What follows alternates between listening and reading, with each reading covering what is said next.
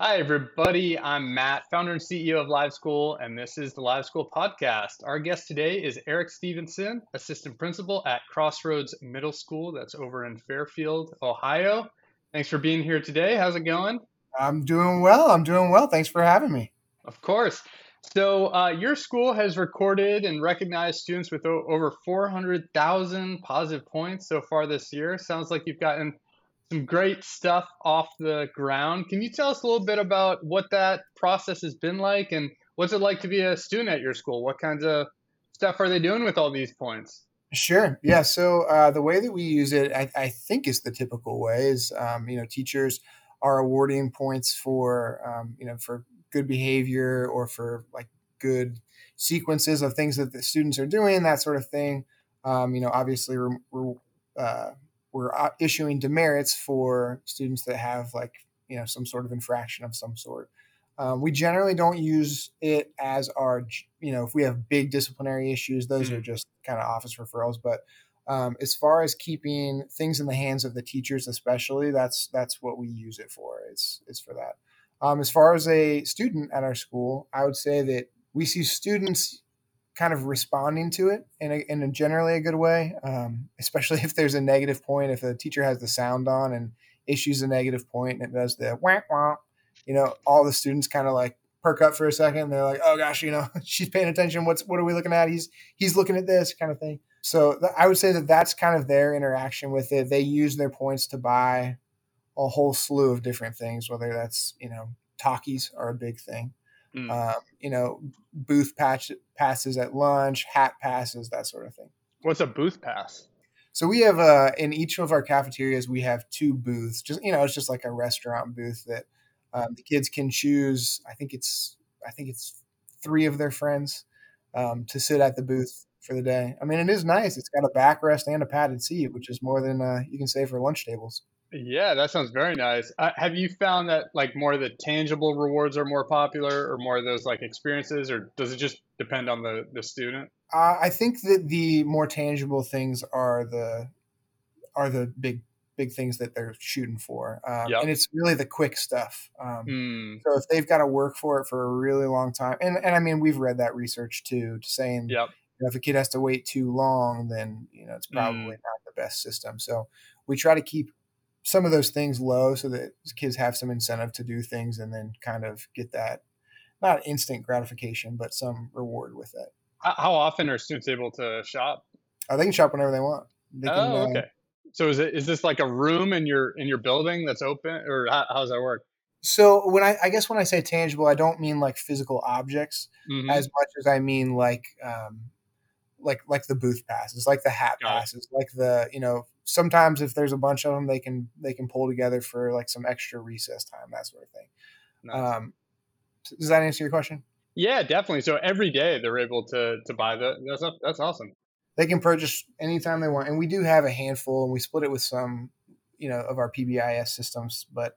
Um, we do have like Takis that are in the office, or um, nice. you know, that's that's really the big thing that they're shooting for is yeah, or hot Cheetos on occasion. Oh yeah. Uh, so I know you had a really high PBIS ratio, like over hundred to one or something like that, in terms of yeah. the, the, the, amount of positives going out versus the demerits. I mean, I guess it's better than the opposite, right? It's better than having a hundred, hundred negatives to every positive. But but you actually thought that was not a good thing. Could you just talk through like that thought process and what you all have been doing to kind of try to tighten that up and be more consistent? Sure so it originally was brought to my attention via like our psych um, in our building and she was saying you know really you're looking for like a three to one ratio and i was like oh man we're not even close to that. You know we're at i think the best grade band. We have six seven and eight here. The best grade mm-hmm. band was i think uh, 70 something to one or something right. So um, that was so too positive. Yeah right and so what we started thinking through when we started looking at okay, students are getting points for this, and that's awesome. And I'm so glad, you know, it's a school initiative. I'm so glad that people are using this. Uh, however, it seems like early on in a school year, it would make sense for the uh, the higher points for the for the positives. Um, but as the school year kind of trends on, we were seeing the continuation of those points. But kids were getting uh, positive points for stuff that really they should be doing anyway. It's it's not like a was it stuff that they like maybe at the beginning of the year it was like okay we'll give points for that and then you expect them to kind of learn it or just stuff you in general just expect them to do so i think that the teachers uh, you know to their credit they were trying to set the tone and they were trying yep. to make sure that you know hey we're trying to make sure that they understand what the expectations are and what the rules mm. are and what um, what we're going to be doing every single day yeah um, so you know they you know get into class on time it's like that's yep. sure the first couple of weeks if you want to issue some points for that maybe even a whole class sure go for it yeah. But if it's like third quarter and you're issuing positive points for being on time, it's like, yeah, you should probably have figured that out by now. And yeah. So that's kind of the conversation we had. And I had to it. be, it was right around Christmas. I had to be the Grinch and be like, hey guys, like we should probably, we should probably think about how we're using this. I told them about three to one. And I said, hey, it's okay if we're not three to one. That's totally fine. But maybe like 10 to one and right. not 120 to one kind of thing. Yeah. Uh, and that has tightened up a little bit. I haven't I haven't looked at it. I probably should have looked at it today before this, but um, th- that has definitely gone down a smidge. Yeah. And I, I guess that was a challenge too, because you were trying to find the right balance of like how much should rewards be worth, and maybe it's hard to hard to balance, you know, make it fair for all students when you've got those those big differences and huge huge spikes in positives probably. Sure, sure, yeah. yeah. Yeah. How, how has that gone? Do you feel like you're starting to find the right like prices for every, everything, or what's that process like? I would say that we're still too high on a lot of yeah, stuff. Yeah. Um, and, and some of that we really do try to defer to the teachers. You know, they're the ones that are on the ground in the classrooms every day. They know their kids better than we do um, yeah. from an administrative perspective, hopefully. yeah. Um, but uh, so we try to give the autonomy to say, even even we have different teams within different grade bands to say, mm. hey, this is your team's rewards system. Like you guys decide what, how you're going to use it. Oh, okay. Yeah. So, so there might be, um, you know, one team might have chips for 75 points. I don't know. They might have, yeah. they might have a booth pass for, you know, 25 points. I'm just making these up because I don't sure. know what they are off the top of my sure. head, but um, we try to give, like I said, that autonomy. Mm. Looking at it, I think that we've realized through time and through some conversation, like, hey, we, we really should probably lower some of these. But the other tricky thing is, you know, it's still a public school and money's always tight in public schools. And so even having the money to give the incentives, it would be really nice to have hundreds and hundreds of dollars that we could say, hey, the points are a little lower and we're going to offer a little more instant, you know, options here Mm-hmm. Uh, but you know, there's so there's kind of the the balance that we've kind of tried to figure out there. Yeah, that makes a lot of sense. And I'm guessing your school's pretty big. If within a grade level you have, you know, multiple teams that are going, you must be well up pushing a thousand students or yeah we're we're a little over 1100 we're between 1100 okay. and 1200 so um, wow yeah yeah just depending on the year but i think this year we're around 1150 or something got like it so you're trying to give within grades, you're trying to give those teams a little bit of flexibility and autonomy, but but then you also need the overall system to yeah kind of balance yeah. out. Yeah, absolutely. And and it's I mean, like we said, it's a school initiative. We're trying to do this from a whole building perspective, and and you know, I do. I even I use it at recess. If I see a kid doing something, awesome. hey, this is above and beyond. You're like killing it. You know, you're helping somebody. It's it's fun to be able to do that. I don't get to issue those as much as I would like, obviously. But yeah, I would say too, the sixth grade teachers do a really great job of issuing points, both positive and negative. They do a really yeah. good job. The further up we get, so we're a six, seven, eight building. Mm-hmm. Um, seventh graders, teachers are, are like they're they're okay at it. They don't issue quite as many, and then the eighth grade teachers still less than that. Yeah, um, yeah. And that's not necessarily a bad thing. It's you know I think that students are getting older the mm-hmm. expectations mm-hmm. yeah. are changing and and so there's probably less usage of that and um, so i get that but we still try to encourage like hey yeah. make sure that you're make sure you're hitting these and we want to make sure that um, that this is a positive system because really it's a thing that our district has access to it's not just our building yeah yeah absolutely yeah i think that's a pretty common challenge you know especially getting up into like eighth grade where students are just a little harder to reach a little hard to get them really excited and and just kind of find what it is that they're most excited about, if that makes sense. What so what are some of the like positive trends that that you've seen um, this year? Are you seeing progress in areas you like? Are are there areas you're still working on? Yeah, I would say that this will on occasion like fuel our PBIS numbers and our and our students that we're looking for for that. So if we see a student that is kind of habitually in the we do a five or more negative points in a week. If you hit five or more negative points in a week, that's like counts as one. And hmm. so you get week one, that's a consequence. Week two is a consequence.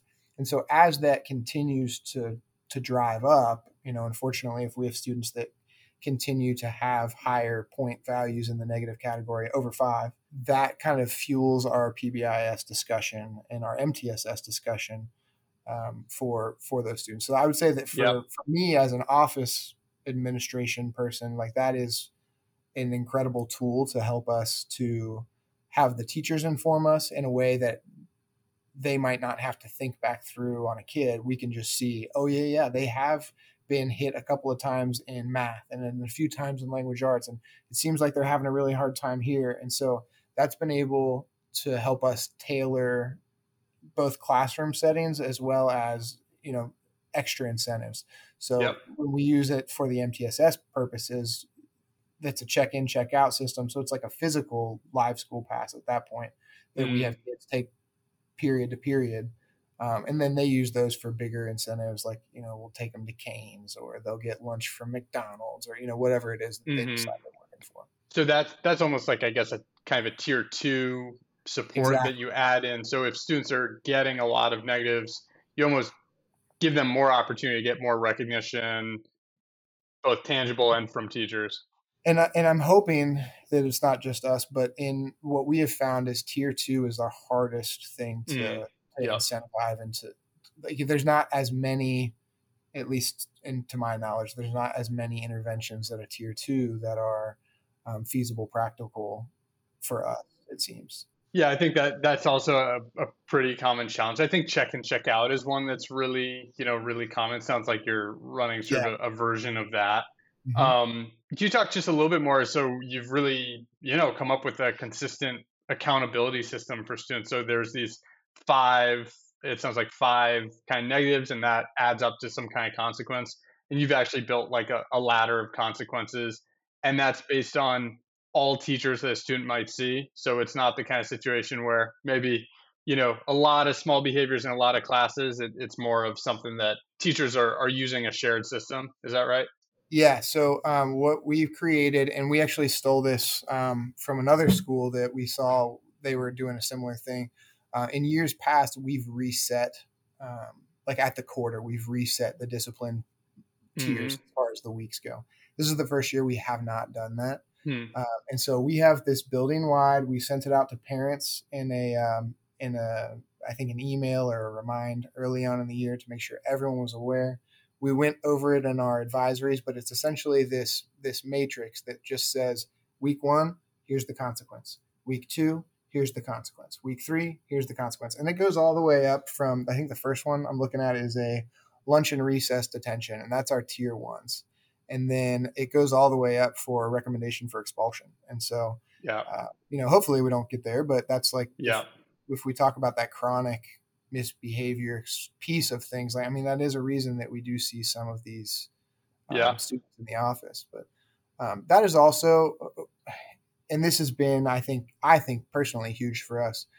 Our cutoff is week four. After week four, there's a parent meeting, and so we invite the parents into the building and we say, mm-hmm. hey, um, here are some of the trends that we've seen. Um, this is where a kid is having some trouble. This is where um, we notice what do you guys have at home that has worked for you. You know, we, we really try to partner with the with the families, yeah, um, so that we can we can best serve the students.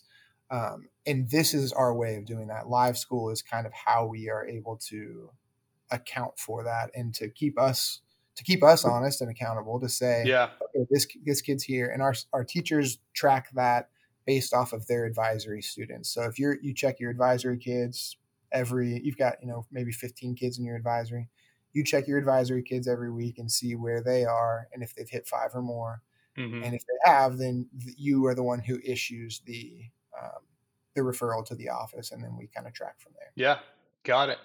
Uh, what have you been observing just kind of post COVID when it comes to behavior? Have you have you observed any trends or differences and uh, compared to a couple of years ago? I think we're the norm and it. It seems like a lot of times we're teaching kind of those rudimentary behaviors that we're trying to get kids to to know.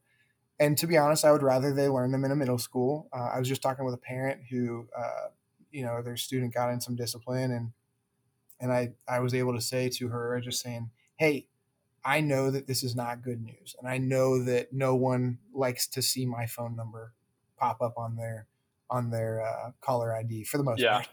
part. Um, but but I would so much rather us have this conversation and us go through this together and learn these skills that I, I thought they would have learned already um, than they learn it in high school or beyond. Yeah.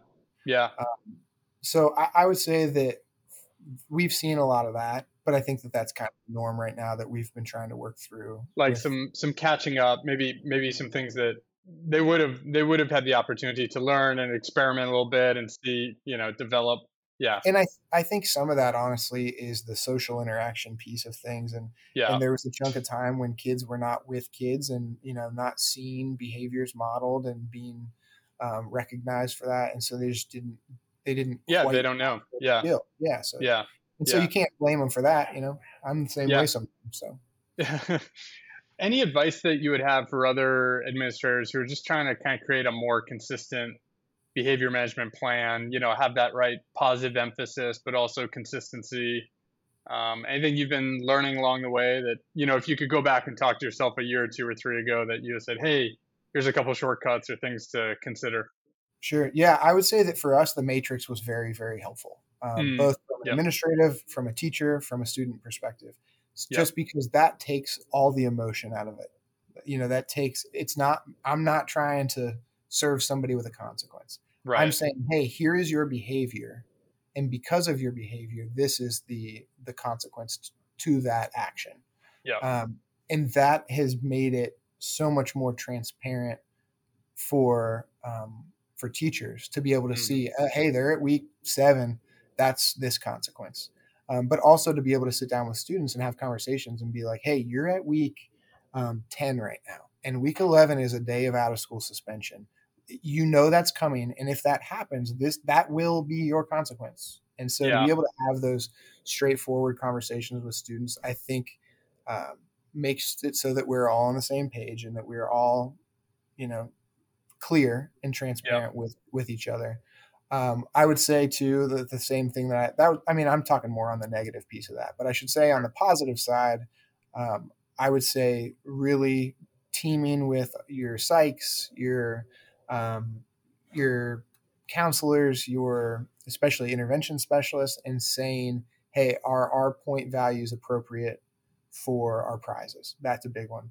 The other thing I would say is, "Hey, should we have different thresholds for students who might have, be having a really hard time staying under mm. five um, yeah. because we have we have some kids that you know they're hitting 15 a week and you know if you're if they have a week that they're at six or they're at seven and it's like man that was a good week for them uh, maybe their mm. point maybe their points should be adjusted and i think that that's yeah. something we will um, continue to to learn from and talk through and that, those are all team decisions where we have to sit down and say hey, this is what's best for this kid. I think we should up this kid's to eight eight demerits is going to be yeah. his off point. So I, I think that that's something that we missed early on, and we're we're starting to trend in the right direction. I think.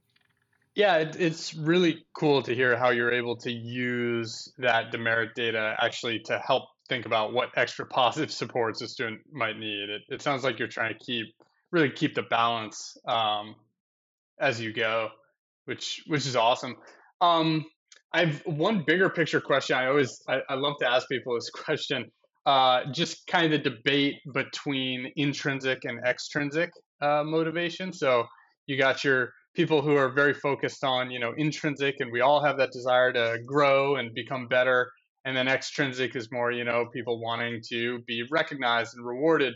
Uh, I'm just curious, having run the system and working with all your staff, what what are you kind of seeing in terms of what your students need, what your hopes are, and does your staff get into any, um, I guess, little debates of, of, about that?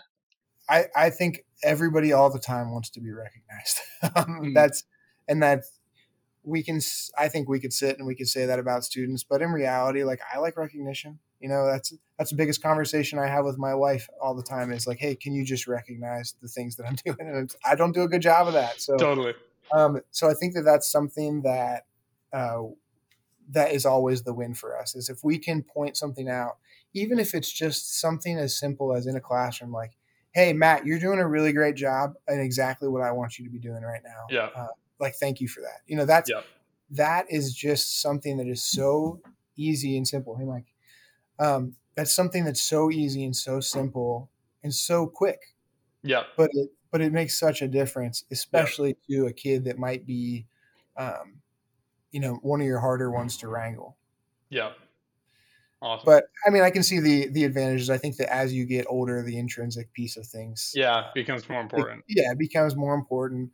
Um, but I would say you can't go too long without recognizing people or their whether that's a student, uh, uh, you know, whether that's a kindergartner or that's a you know somebody that's in their doctoral program. I don't know. Like it, it could yeah. be in, in, all of those. If you don't recognize people at any point, um, I think you're going to lose them, and and that's going to push towards culture. That's going to push towards so many other things that have a positive or potential negative effect on your building. That's awesome. Well, in that spirit, hats off to you, Eric, and to your team for what you all are doing. It's really awesome. Can tell you're putting in a lot of hard work. So I'm sure I, am sure your kids share that appreciation every day. But just in well, case they, they, are not, yeah, yeah, not always, but sometimes.